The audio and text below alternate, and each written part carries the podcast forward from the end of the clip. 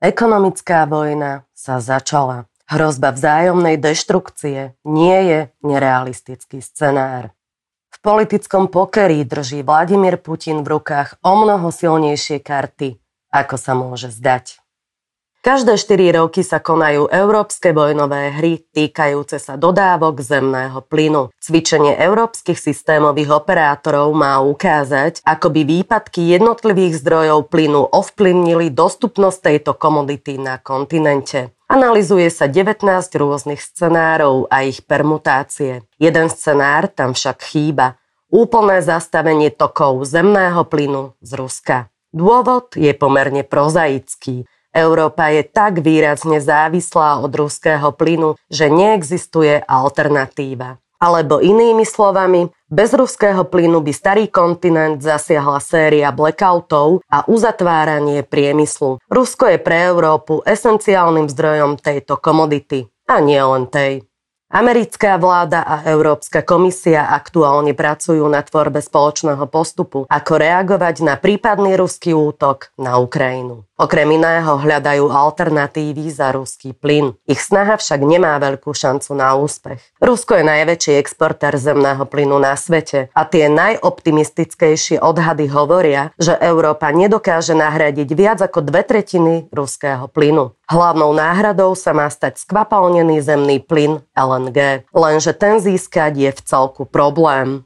Viac ako 60 trhu z LNG je založeného na dlhodobých kontraktoch. Ak by sa Európe malo podariť importovať viac zo spotového trhu, musela by zvýšiť cenu. Tým by získala LNG na úkor chudobnejších krajín, ktoré by vyššiu cenu nedokázali zaplatiť. Pri vysokom ázijskom dopite by sa medzi oboma kontinentmi rozpútala cenová vojna. A to nie je jediný problém. O mnoho väčším by sa stala distribúcia plynu v rámci Európy. Skvapalnený zemný plyn sa musí opäť zmeniť na plynné skupenstvo. Až tretina splinovacích kapacít sa nachádza v Španielsku, ktoré je však iba slabo napojené na európske plynové siete. Podobne je to so Spojeným kráľovstvom a s Francúzskom. Nemecko nemá ani jednu takúto továreň. Európe v súčasnosti chýba dostatočná infraštruktúra na to, aby dokázala rýchlo prepnúť na LNG, a to aj v prípade jeho potenciálneho dostatku. Ruský prezident je aktuálneho stavu veľmi dobre vedomý. Súčasné politické konštrukcie preto nevedú smerom, či zaviesť embargo na ruský zemný plyn. Naopak, Vladimír Putin by mohol využiť túto komoditu ako zbraň a spôsobiť Európe obrovské ekonomické škody. Nárast cien zemného plynu v poslednom kvartáli minulého roka by bol iba drobnosťou v porovnaní so situáciou, keby Rusko kompletne zatiahlo kohútiky. Najhoršie by na tom boli štáty, ktoré sú plne závislé od dodávok ruského plynu, ako je Slovensko, Rakúsko alebo Taliansko. V najlepšej pozícii je Taliansko, ktoré má LNG terminály a takisto nadpriemerné zásoby. Slovensko s Rakúskom sú na tom o mnoho horšie, čo je aj dôvod, prečo rakúska vláda blokuje akékoľvek potenciálne sankcie voči ruským dodávkam zemného plynu či plynovodu Nord Stream 2. Úplný výpadok zemného plynu by mohol mať dramatický vplyv aj na politické dianie v Európskej únii. Už migračná či covidová kríza ukázali, že národné záujmy krajín stoja na prvom mieste. Ak by v Európe vznikol vážny nedostatok zemného plynu, je pravdepodobné, že by prestal fungovať spoločný trh plynu. Európska solidarita by sa vyparila spolu s ním a niektoré krajiny by sa k tejto komodite nedostali. Celá Európska únia by sa zachvela v základoch. To si uvedomuje najmä Nemecko, ktoré sa k sankcionovaniu Ruska stavia pragmaticky. Ani Francúzsko nemá od takéhoto postoja ďaleko. Ekonomické hrozby sú silnejšie ako tvrdý prístup voči potenciálnemu agresorovi. Ekonomická vojna medzi Ruskom a Západom by sa skončila katastrofou. Obe strany by výrazne stratili. Z dlhodobého hľadiska by Rusko prišlo o svoj najväčší exportný trh. Proces zmeny dodávateľa energií by bol drastický, no Európa by ho nakoniec pravdepodobne zvládla. Otázne je, či v celistvosti. Nájsť nové trhy by bolo pre Rusko rovnako veľkou výzvou. Moskva si nemôže dovoliť stať sa plne závislou od Číny a do Indie to má ďaleko. Akýkoľvek racionálny scenár hovorí o tom, že spolupráca medzi Ruskom a Európskou úniou musí pokračovať. Z krátkodobého hľadiska je však Moskva na ekonomickú vojnu dobre pripravená. Pracovala na tom od obsadenia Krímu v roku 2014. Vtedy ju sankcie zomleli, no teraz už nenechala nič na náhodu prípade atómového scenára úplného odstrihnutia ruského plynu by Gazprom prišiel denne zhruba o 200 miliónov dolárov. Za tri mesiace by sa tak suma vyšplhala na približne 20 miliard dolárov. Kedysi by si to krajina nemohla dovoliť, no v súčasnosti Rusko disponuje štvrtými najväčšími devízovými rezervami na svete. Ich hodnota dosiahla nový rekord na úrovni 630 miliard dolárov. Okrem toho má Ruský národný fond kapitál v hodnote takmer 200 miliard dolárov. Moskva tak má dostatočné rezervy na to, aby dokázala miernu ekonomickú vojnu zvládnuť. Krajina sa poučila zo sankcií z roku 2014. Vtedy rubel stratil polovicu hodnoty a centrálna banka na podporu ekonomiky minula 130 miliard dolárov. Napriek takejto vysokej sume sa Rusko prepadlo do finančnej krízy a ekonomickej recesie.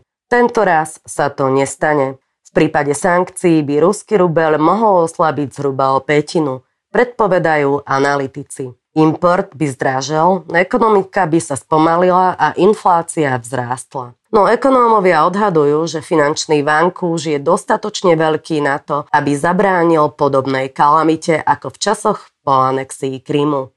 Ruská ekonomika je v súčasnosti v dobrom stave. Rozpočet dosahuje prebytok a vládny dlh sa pohybuje na úrovni 18% HDP. Žiadna vyspelá krajina sveta, možno okrem Kuwaitu, nemá takéto nízke zadlženie. Rusko za ostatné roky výrazne znížilo svoju závislosť od amerického dolára, ako aj od medzinárodného platobného systému SWIFT. Práve odstrihnutie od SWIFTu sa skloňovalo ako jedna z možností ruských sankcií. No ak by krajina stále dodávala do Európy energie, musela by za ne inkasovať platby. Bez SWIFTu by to nešlo. Kým budú prúdiť energie, ruské banky budú musieť byť súčasťou systému. Navyše, Rusko si podobne ako Čína vytvorilo vlastný platobný systém, ktorý by sa mohol v prípade potreby začať intenzívnejšie používať. Spojené štáty by mohli zakázať nákupy a možno aj vlastníctvo ruských cenných papierov. Vplyv na domáce subjekty by bol silný, no opäť nie katastrofický. Ruské banky a firmy sú pomerne dobre kapitalizované a nie sú zďaleka tak závislé od zahraničného kapitálu, ako boli v roku 2014.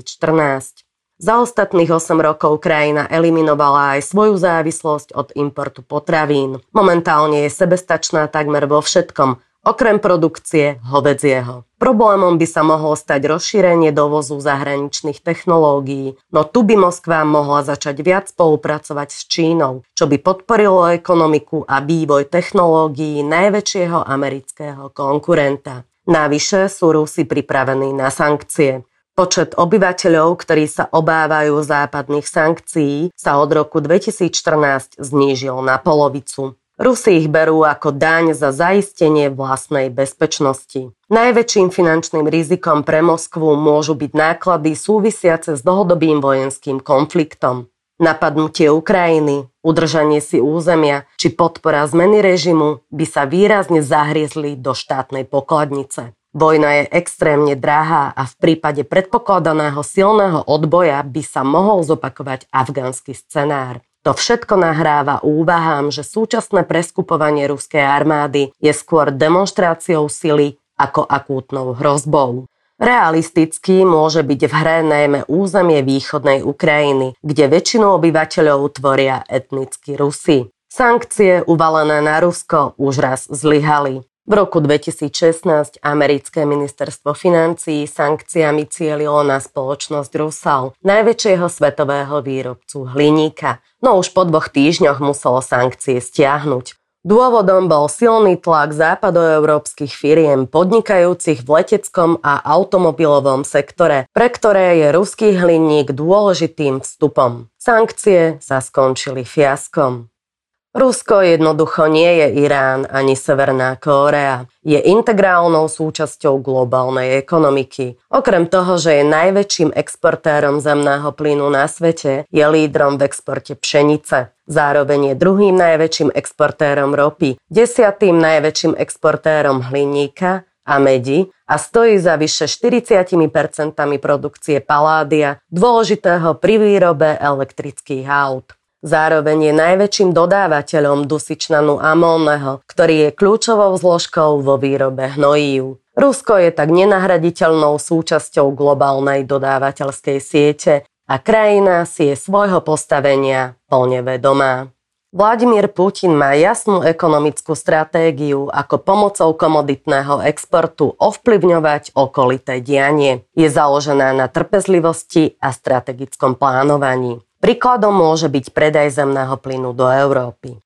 Ten v minulom roku nedosiahol plánovaný objem 183 miliard kubických metrov a výrazne zaostal za 200 miliardovou úrovňou spred koronakrízy. Napriek tomu, že Gazprom plnil svoje dlhodobé zmluvy, nemal záujem o väčšie dodávky spotového plynu. No vyššia cena v Európe mu napriek nižším predajom priniesla historický zisk a ten sa môže v budúcom roku pri súčasných vyšších cenách ešte znásobiť. Nižšia produkcia prináša na neelastickom trhu krátkodobo vyššie ceny aj vyššie zisky. Negatívom pre Rusko je však strednodobý a dlhodobý horizont, keď bude prílišná závislosť od ruského plynu viesť Európu smerom diverzifikácie k ďalším krajinám a alternatívnym zdrojom energie. Stratégia znižovania produkcie však môže byť z pohľadu Ruska v súčasnosti tou najefektívnejšou. Neplatí to len pre zemný plyn, ale aj pre ropu. Cena ropy v posledných dňoch narástla na nové 7-ročné maxima a pomaly smeruje k úrovni 100 dolárov za barel.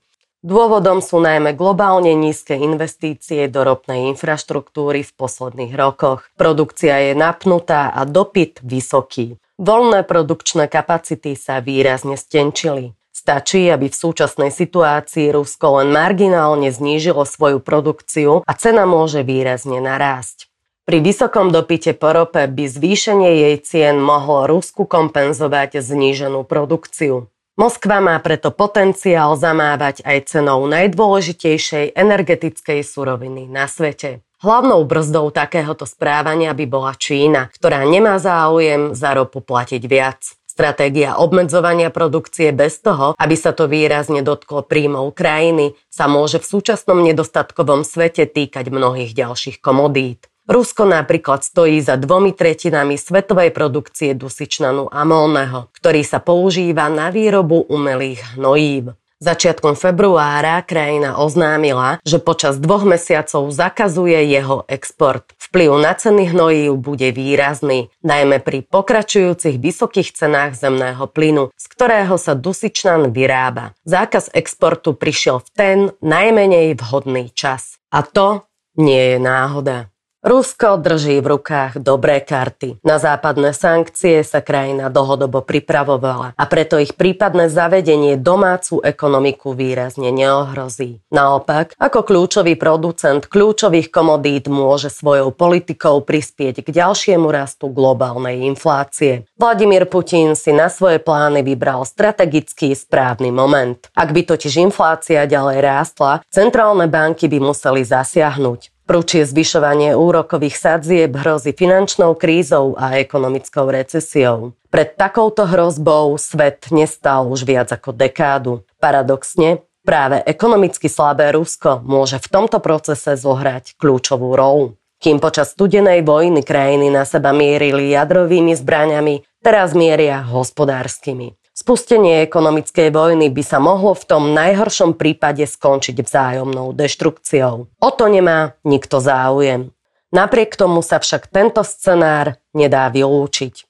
Boj o nový globálny poriadok medzi Spojenými štátmi, Čínou a Ruskom naberá na obrátkach. Ukrajina a Tajvan sú len obrazom hlbokej geopolitickej zmeny, ktorou svet prechádza.